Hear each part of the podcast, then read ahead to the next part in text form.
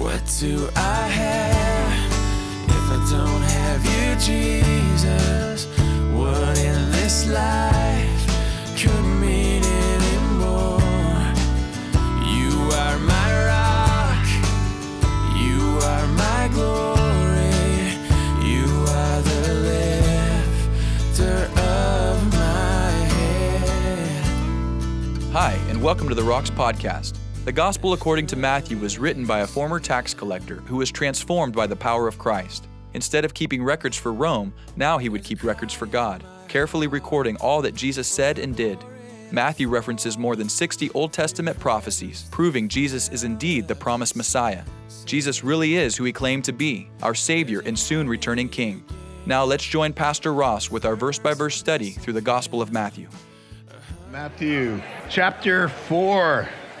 We left off at verse 12. We go verse by verse, chapter by chapter through the scriptures. And so you always know where we're going to pick up. And that is verse 12 of chapter 4 this morning. Let's ask the Lord for his help. Now, Father God, as we get started seeing all the wonderful things that you began to say and do and teach there in the Galilee, we are open for correction, for comfort, for instruction, for wisdom and guidance. Your word is alive, it's living and sharp and ready to do its good work in our hearts. May it be so. In Jesus' name, amen. So we are often running here now in Matthew's gospel, as I just said. Gospel, yes, meaning good news. God has not left the world to its own doomed devices. He has intervened in time and space through a virgin's womb. He incarnated himself through the Son to be the God man to come and save us. And last week we saw Jesus being baptized, not for his own sins, not for sins that he committed, but because he would become the sin bearer sinless one, made to be sin, your sin and mine, heaped upon him, that we might become right with God. And so John the Baptist introduced him, you'll recall, as the Lamb of God who takes away the sin of the world. And with sin out of the way, then there's no need for death because we die because we have sinned. But if our sins are paid for, there's no more cause for guilt or shame or death or judgment. The old things have passed away. And so, as we saw last time, God the Son comes up out of the water, God the Father speaks from heaven, God the Holy Spirit descends like a dove. The triune God seen there, the three in one all together working as one to save the world. So, after the baptism, now for a little context before we pick up, the battle. First the baptism and then the battle because he has to be tested. Uh, you know, the voice from heaven just said, This is the one. He's my son, the beloved one, the sinless one, in whom I am well pleased. And now, in order to win us back and die for our sins, he's going to have to be morally perfect and be who God just said he was. And he went against the devil 40 days, 40 nights, and prevailed. And now, tried and true, the Messiah is ready and willing to begin his ministry, heading to the cross with our sins heaped upon his shoulders. But in the meantime, he's going to say a lot and do a lot of beautiful things. And it's time to take a look at now three areas here in Matthew 4 that Matthew will sum up.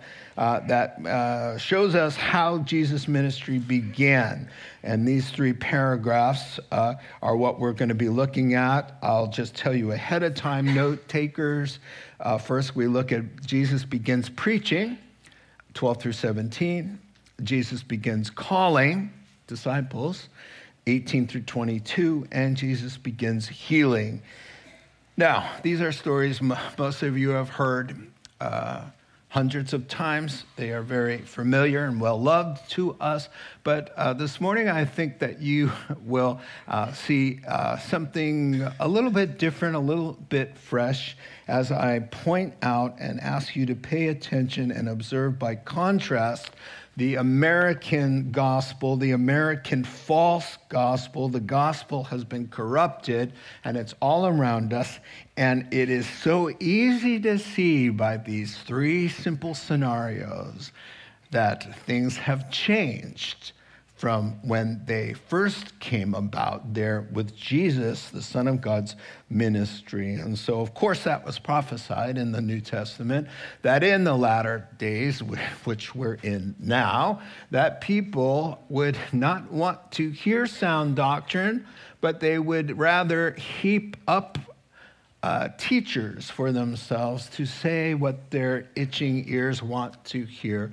And so you'll see the simple things that uh, Jesus begins preaching and he begins calling and he begins healing. And every single one of these simple truths has been corrupted and misapplied and misunderstood. And so we're going to dive in now with the beginning to preach verses 12 through 17. Let's do that. When Jesus heard verse 12, that John had been put in prison, so he's no longer baptizing. He's in a dungeon there he, Jesus, returned to Galilee, leaving Nazareth, which was his hometown, for 25 years.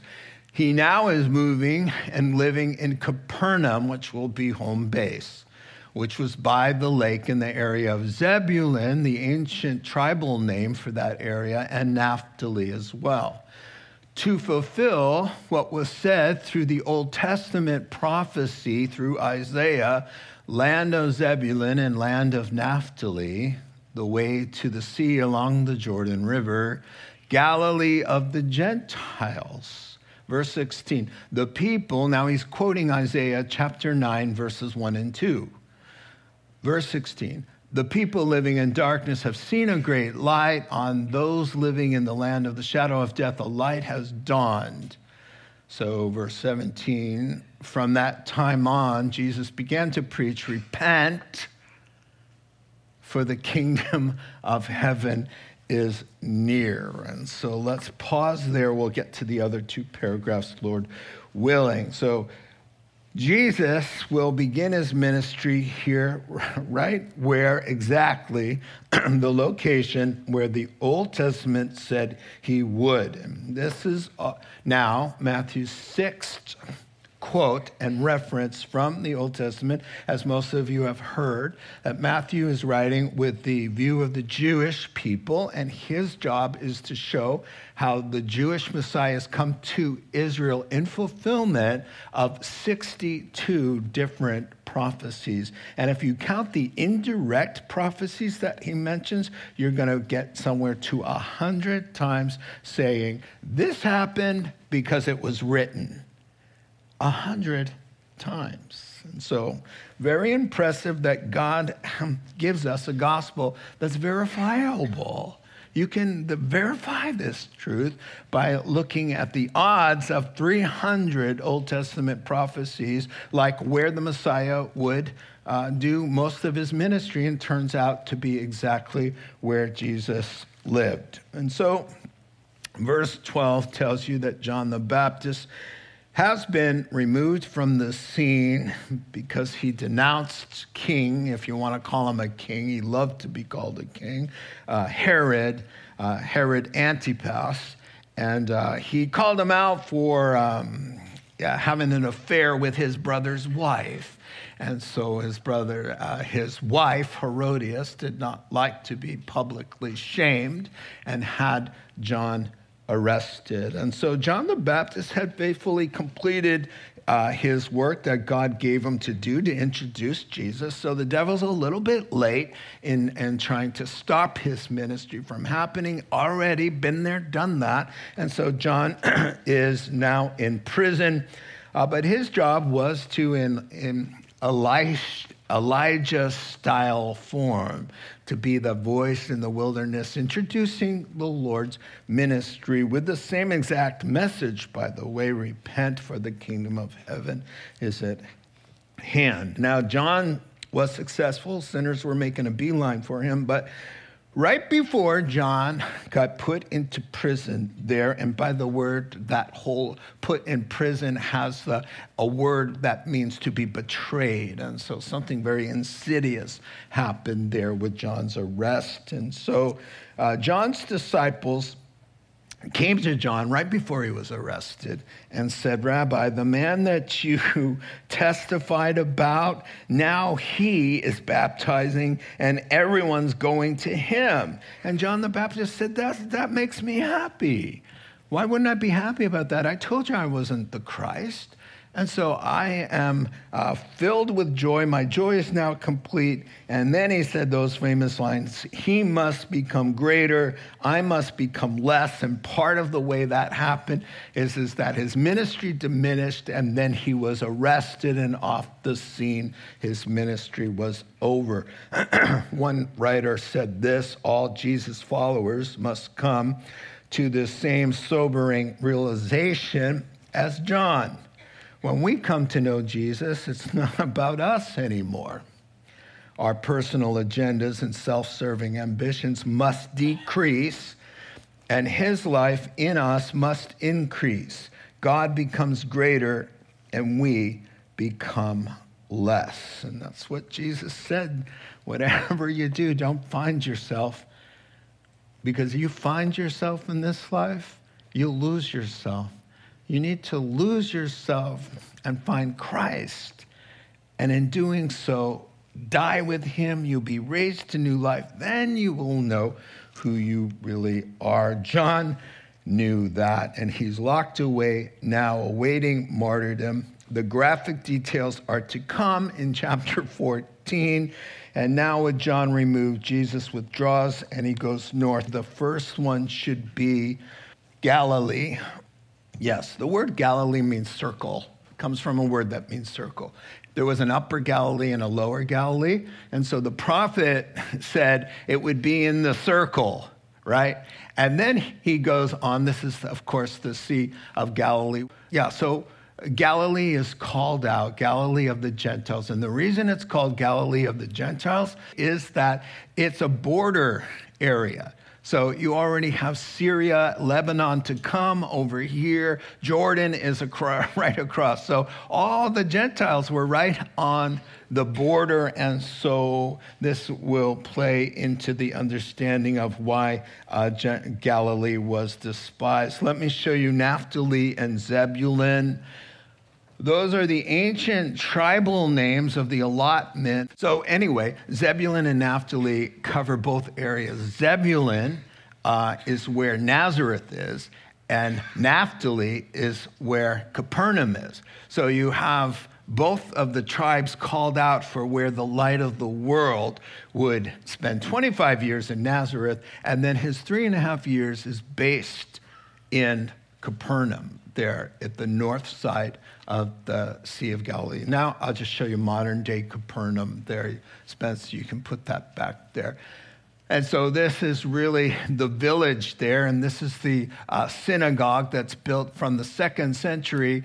That is on top of the original uh, synagogue where so many things happened there. The, the, the stretch forth your hand happened there, and uh, the casting out of a demon there who, who uh, was trying to distract from Jesus' teaching. And uh, the sick woman with the issue of blood was walking through there, and so many wonderful things. Peter, James, and John are, are from five miles down the road there, but Jesus did. Uh, 80% of his miracles were uh, is on this northern seaside coast and, and everything that we read about. And so uh, it's a beautiful place. You can leave that up here now. Uh, he, so, from Isaiah's point of view, this great light would dawn on dead man walking. And so, yeah, I would say a great light, a great light indeed. The, the self confessed light of the world.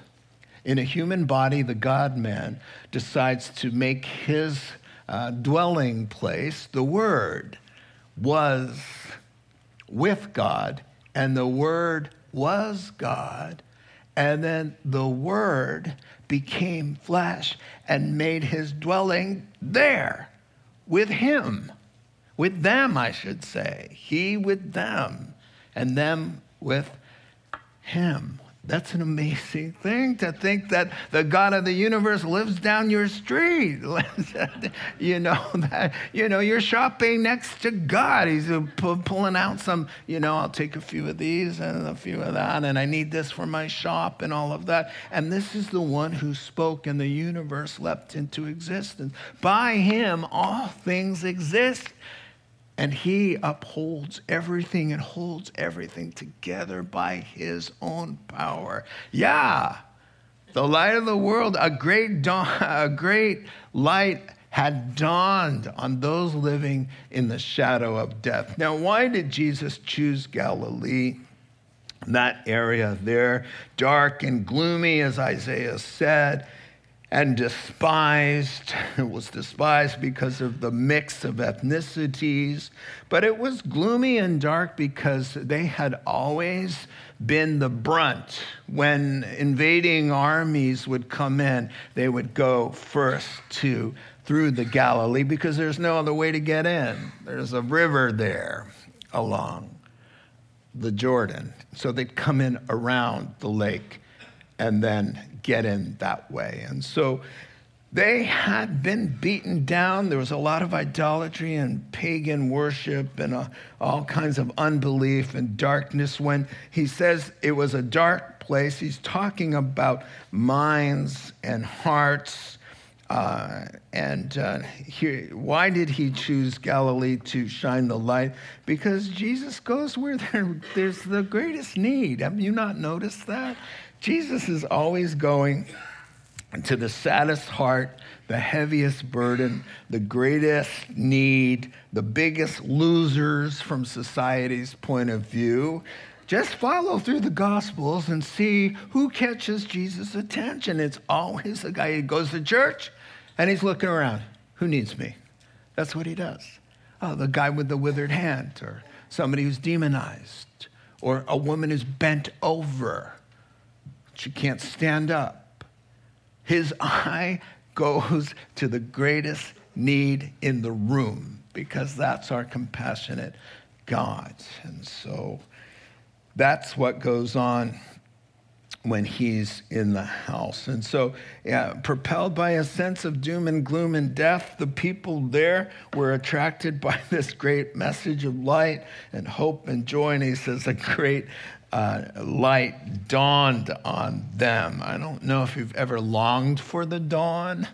Uh, on our bike trip to Los Angeles, that we took seven days and rode every day, all day long, and we made it down to Los Angeles. But in the morning, you start at O Dark 30, and it's dark and cold and you just rode 80 miles the day before and you're you just don't want to sit on that bike again in the cold in the dark you know? So you get your little windbreaker on it's misty and it's foggy and it's cold and you want to go back to bed and you're thinking what have i done I'm the one who did this to me. and you're just cranking up the first hill, and you know, and sure enough, you start thinking, where's the sun? Where I know it's coming, I know it's soon, and then it breaks forth, and you're looking at the horizon, you see a little bit of light, and then the birds start chirping, and then it starts busting out, and it warms you up and it chases the fog away. And wow, within a, an hour, you are so glad and happy and relieved. And these people of death hanging over their heads with no hope, a dead end street. All of us. It says, into our lives, the light comes as a dawn. It's a beautiful thing. And so, what was the message of this beautiful, great light had to give? Repent, turn around. Now, here, my good friends, is where the American gospel has taken a hard turn away from our Lord and Savior who came down from heaven, he said, to save the world. And he tells us to go forth and to make disciples of all nations, teaching them to obey everything I've commanded. That's our task. He says, You go out there and you teach them to obey everything I've commanded. First and foremost, repent. Have a change of heart. Heaven is close.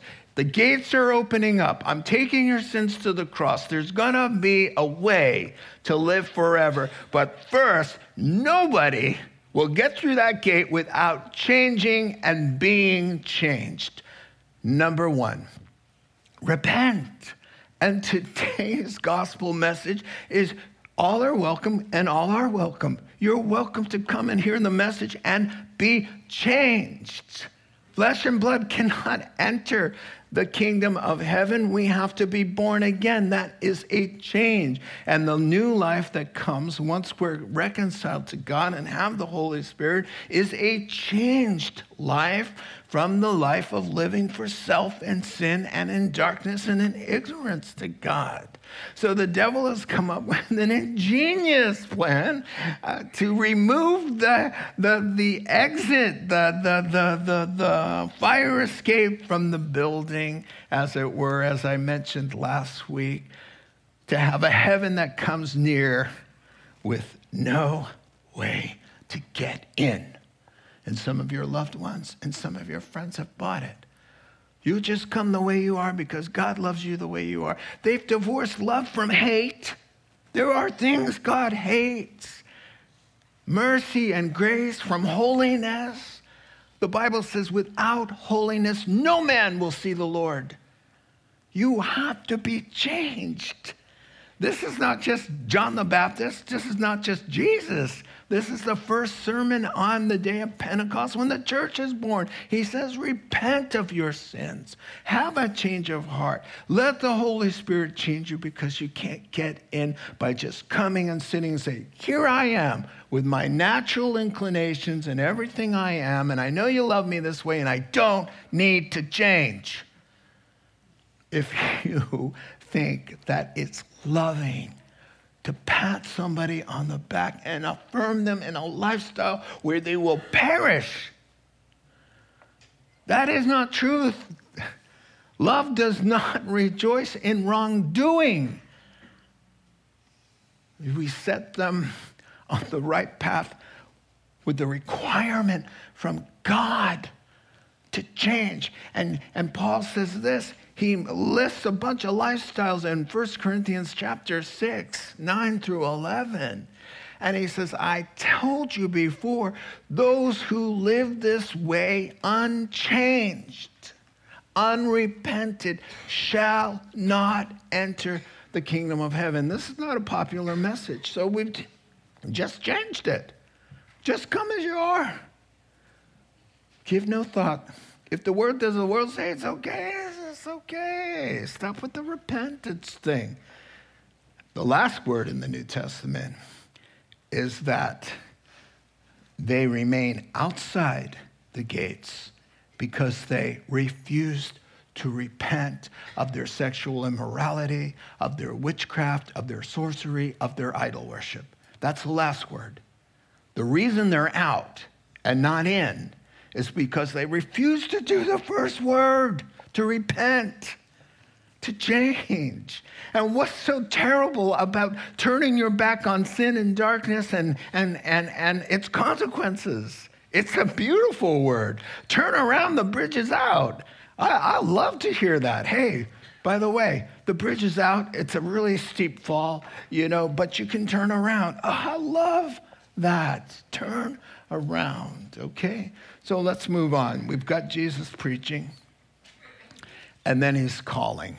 As Jesus was walking beside the Sea of Galilee, verse 18, he saw two brothers, Simon called Peter and his brother Andrew. They were casting a net into the lake, doing their thing, for they were fishermen. Come, follow me, Jesus said, and I'll make you fishers of men. At once, they left their nets and followed him. Going on from there, he saw two other brothers, James and John. Their dad's name Zebedee. they were in a boat with their father Zebedee preparing their nets. Jesus called them, and immediately they left the boat and their father and followed him. And so let's take a good look at this as well. So, Jesus lights up the Galilee with the message, a life giving message. Heaven gates are open. You need to repent. That's a great dawn. And now, time to recruit some helpers.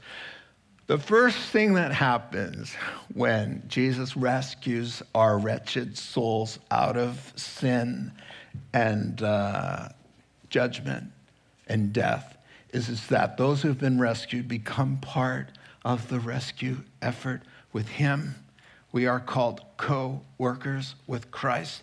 Christ's job is to seek and save the lost, and He equips us, calls us, and we all do it in various different ways. Some have full time vocations, but here He is calling for some help. He calls us. That's what happens. Now, uh, in many ways, there's great insights here because the way God calls is the way God calls everyone, whether you're full time vocational Christian service or not, because every Christian is called by God. Every, nobody ever came to themselves and said, You know, I think I'm going to turn over a new leaf.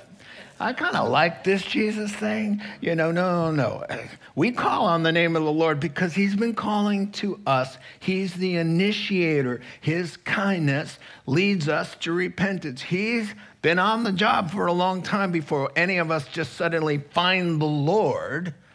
He has found us and we respond. And so we can relate to this. Now, in fact, the call narratives in the scriptures really teach us a lot because of the, the concise language, the urgency, and, and the abruptness of it. It almost doesn't sound very natural because the writers and the Holy Spirit is trying to say something about when God calls, we obey.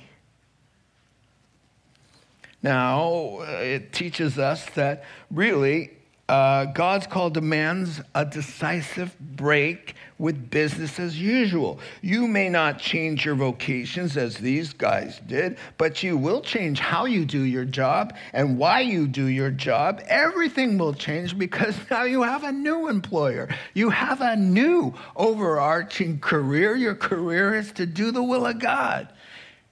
And that involves so many different things other than what you were doing, um, perhaps as a hairdresser. Or, I mean, uh, we know a hairdresser who became a Christian, and she said, What a great ministry. I pray over people in my chair now. Um, you know, I, I uh, get to share the gospel when they open a door of opportunity, you see. And so you don't have to become a missionary. We are missionaries with the call of God. If God has called you, you're called into service to serve Him. And what's His primary, what is on God's heart at the moment? People, hurting people, people who are lost. People, if they had a heart attack right now, you know some of these people. And it says, to have the Son, you will, you will have life. If you don't have the Son, you shall not see life, for the wrath of God remains on that person because there are sins there, sins that are not paid for. So we have an obligation, and He calls us in. Now, look at this. Does He call them? Look at the abruptness of it. Hey, you, follow me. And the, yes, sir. And they leave everything. You know, today's call is, is that we call God to come alongside of our lives and bless us in what we're doing. God, you see, that's called the prosperity gospel. The word of faith is that it's self centered. You reach out to God, and God's job is to make you happy and to heal all of your diseases and take away all of your troubles and to make those fishermen lucrative, uh, lucrative business and wealthy. That's what today's gospel is out there in some places. Your best life now. That's the purpose of the gospel. Is your best life that God's like, here I am to serve you?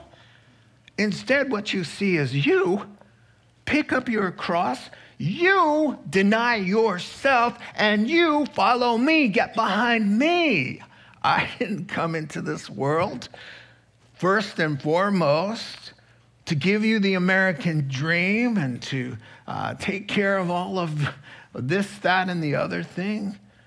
Boy, we have it totally backwards. It's not our happiness that matters most or our hopes and dreams. And God help God when he crosses the line with one of us in that kind of mindset.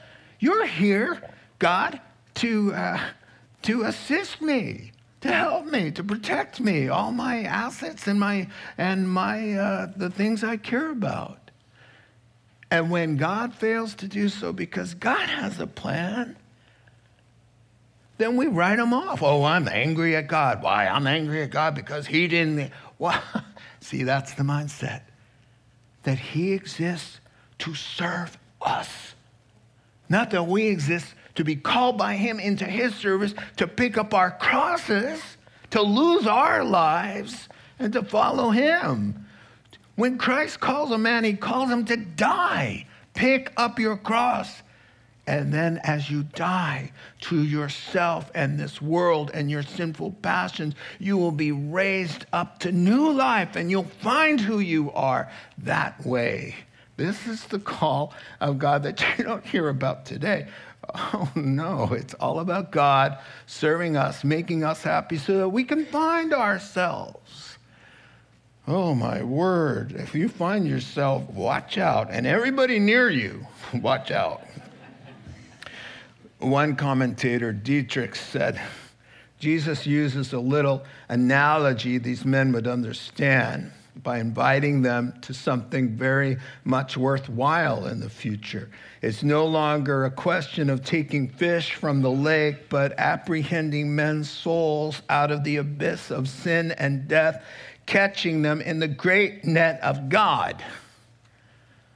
That's what Jesus thinks. He says, I'm glad you're a fisherman. I'm glad you're a hardworking fisherman. I'm glad your business is successful. I'm happy for you. But there's something even more important than your fish and your line items and your balances and your savings. There's something more important going on human lives in your sphere of influence. Either know me or don't know me, and I'm about seeking and saving the lost. Maybe you can widen your perspective of why you're here and what you do and include me and, my, and the mission in that understanding of what you do.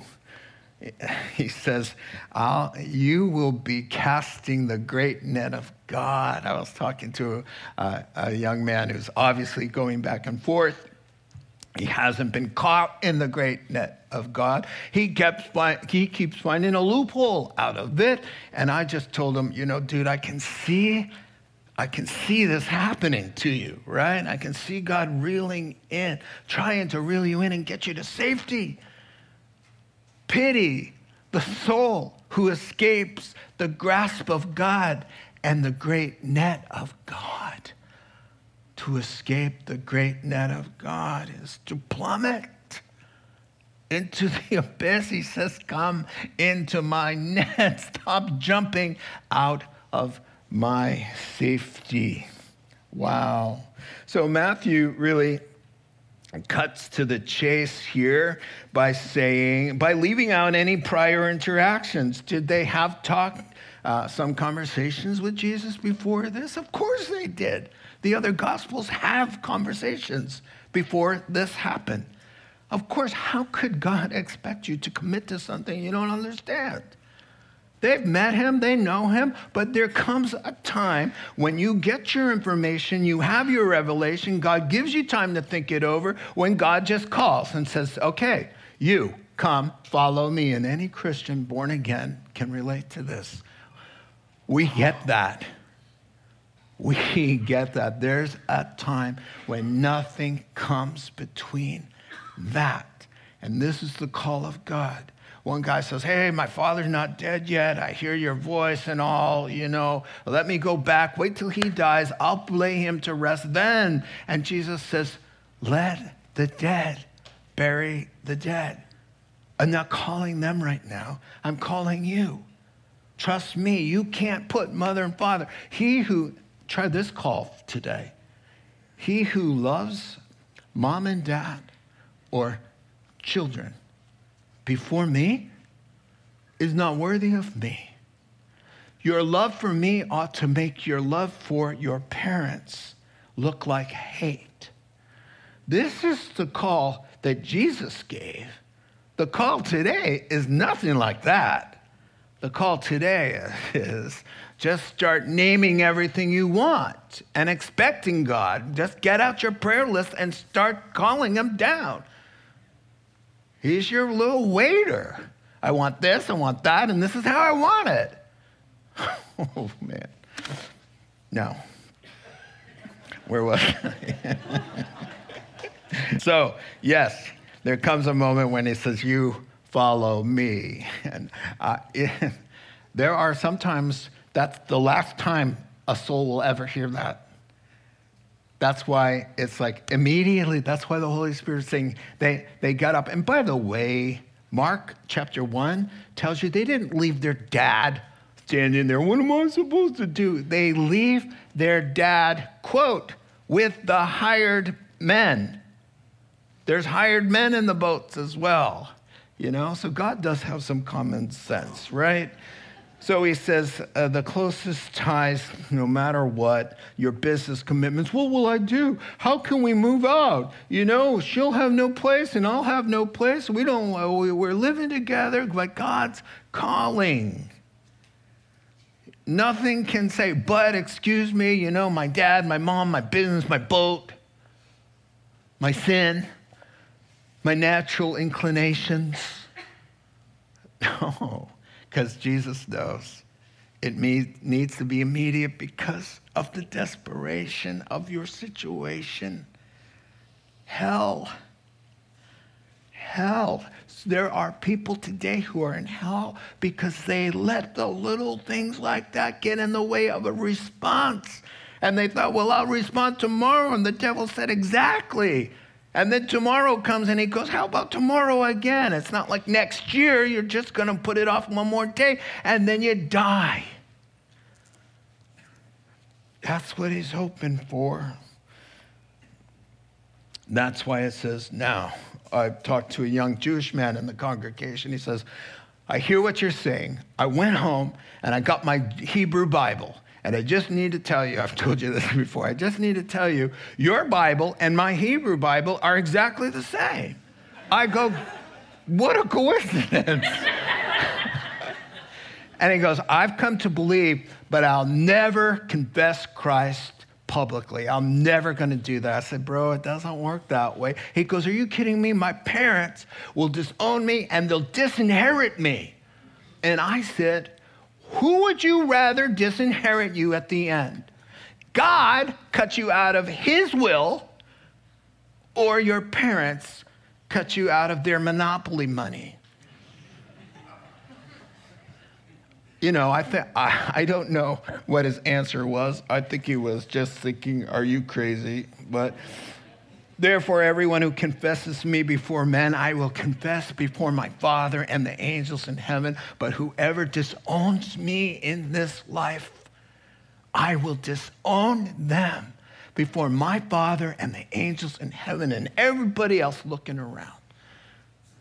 This is the call. The call comes, we say, Yes, Lord, and take our place to serve Him, denying self, picking up our cross and following Him.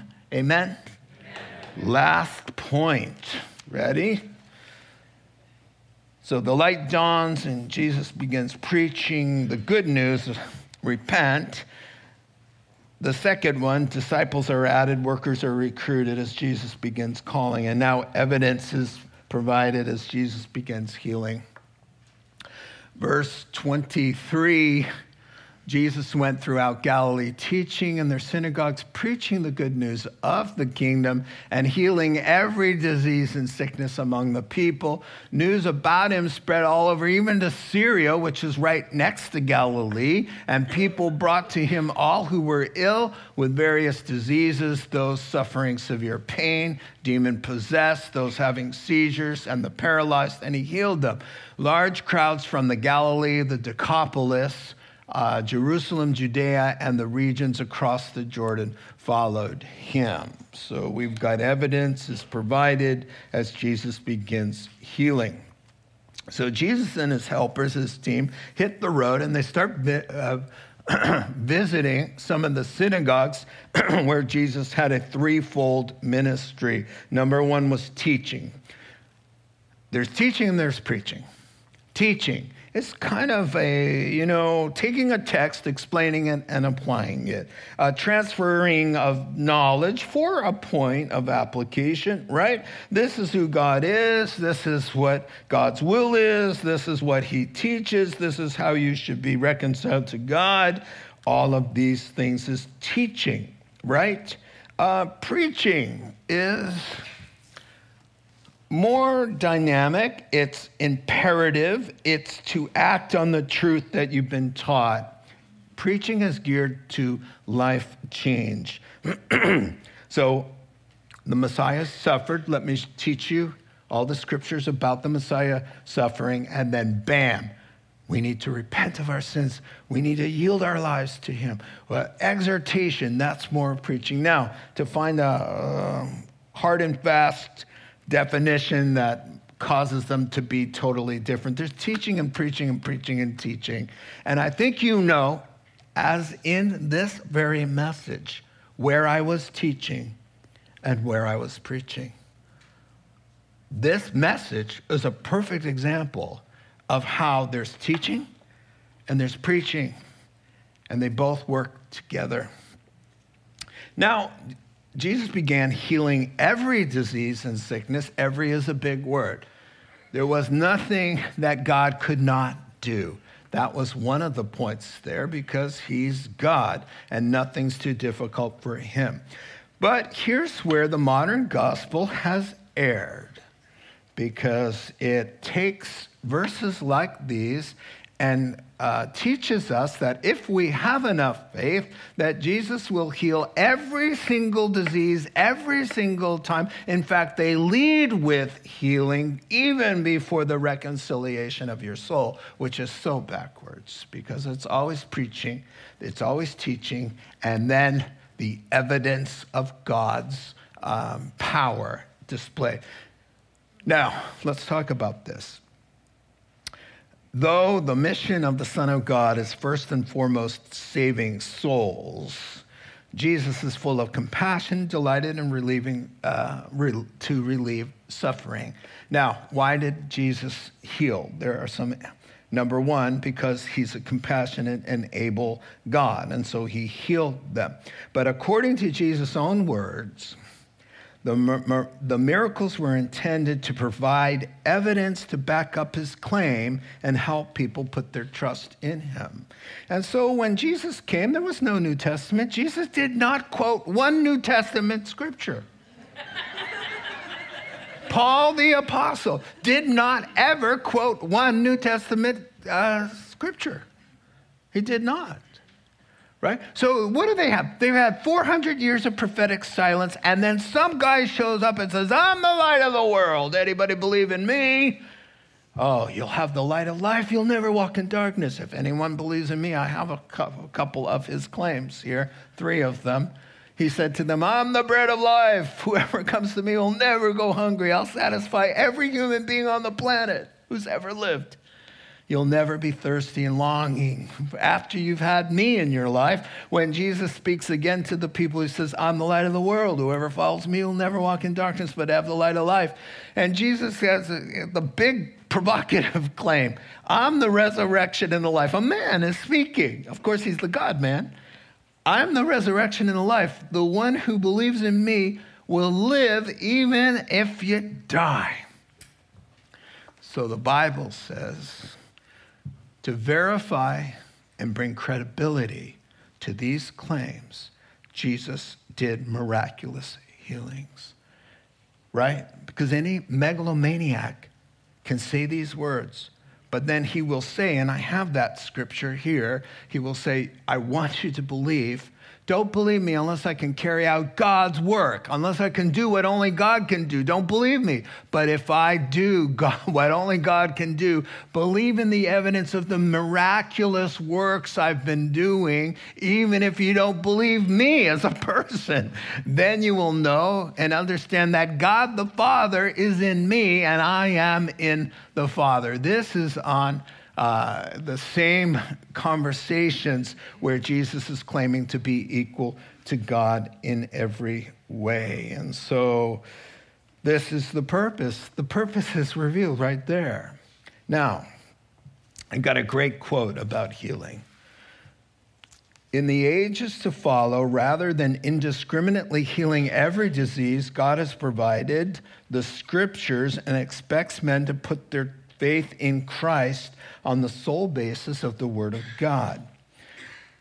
God can either heal diseases, and He does, or use them for His redemptive purposes, which He also does. We do pray and look to Him to heal, but there are no scriptural grounds that God must heal every single sickness that comes our way. He can and He does, but He doesn't always.